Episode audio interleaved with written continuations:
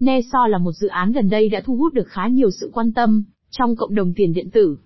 Neso không chỉ được phát triển bởi một công ty fintech lớn mà họ còn được hỗ trợ bởi một số tên tuổi khá có ảnh hưởng trong không gian tiền điện tử. Trong bài viết này, hãy cùng blog tiền số đi tìm hiểu về Neso và đồng tiền điện tử NEXO nhé. Neso là gì? Neso là một hệ thống thấu chi dựa trên blockchain cho phép người dùng thực hiện các khoản vay tiền điện tử ngay lập tức. Hiện tại, không có cách nào để chủ sở hữu tiền điện tử có thể sử dụng tài sản của họ, ngoài việc bán và mua chúng. Neso xuất hiện với một mô hình kinh doanh rất sinh lợi, nó cho phép các chủ sở hữu tiền điện tử sử dụng tài sản thế chấp của họ, sau đó rút tiền mặt.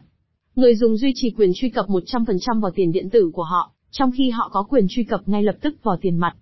Neso được tạo ra bởi Creditsimo, một tập đoàn fintech hàng đầu đã phục vụ hàng triệu người dùng từ khắp châu Âu, trong hơn một thập kỷ. Công ty đó đã cho vay trị giá 120 triệu đô la kể, từ khi thành lập trong khi tích lũy được 155 triệu đô la tiền mặt. Công ty được coi là công ty dẫn đầu thị trường trong ngành cho vay tiêu dùng trực tuyến ở nhiều nước châu Âu. Cho đến nay, họ đã xử lý hơn 1 triệu đơn xin vay và cấp 79.000 khoản vay trong năm 2017. Neso hoạt động như thế nào? Neso tập hợp các khoản cho vay tức thì với công nghệ blockchain, tạo ra hệ thống cho vay tiền điện tử tức thì đầu tiên trên thế giới. Mô hình kinh doanh sáng tạo của Neso được tạo ra để cung cấp cho khách hàng các khoản vay tiền điện tử ngay lập tức, là một phương tiện tự động, linh hoạt và hiệu quả về chi phí để có được tính thanh khoản được đảm bảo bằng giá trị tài sản kỹ thuật số của khách hàng. Toàn bộ quá trình vay vốn rất đơn giản và có thể được thực hiện chỉ trong vài phút. Các lợi ích chính của việc sử dụng Neso bao gồm không có phí ẩn, không có thuế tăng vốn và không cần kiểm tra tín dụng. Mức độ minh bạch cao được đảm bảo, vì nền tảng sử dụng công nghệ blockchain, hợp đồng thông minh và quy trình thuật toán, tất cả đều được thực hiện trong module Neso Oracle gốc của nó. Đầu tiên, khách hàng phải chuyển tiền điện tử sang ví Neso của họ. Sau đó, tiền điện tử mà họ chuyển sẽ được xác nhận bởi blockchain, sau đó Neso Oracle tự động tính toán các chi tiết liên quan đến giới hạn khoản vay cá nhân và sau đó thiết lập khoản vay cho người dùng.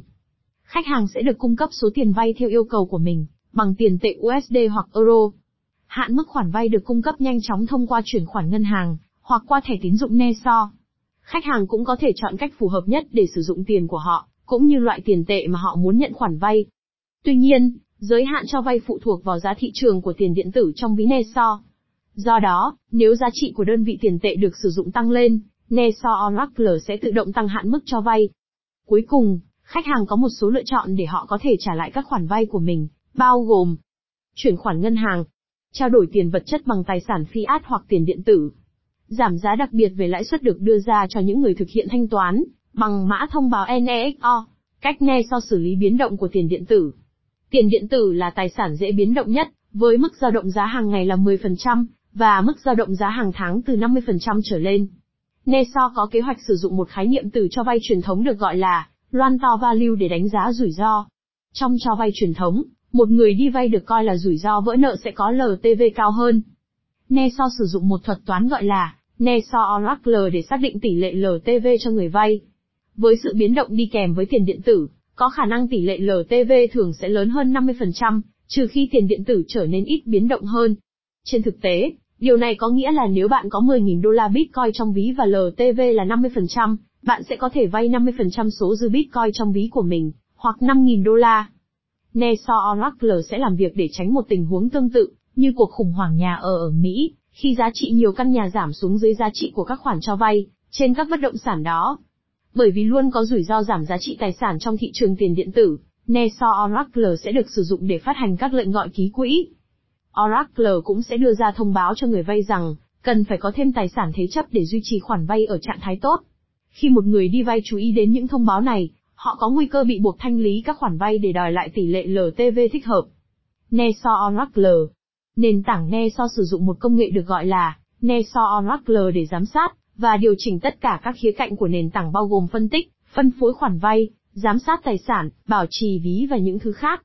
Khi vay trên nền tảng, người đi vay sẽ gửi tiền điện tử của họ đến ví thấu chi tiền điện tử Neso. Việc phát hành khoản vay và trả nợ được thực hiện trực tiếp bởi người đi vay thông qua giao diện người dùng Neso.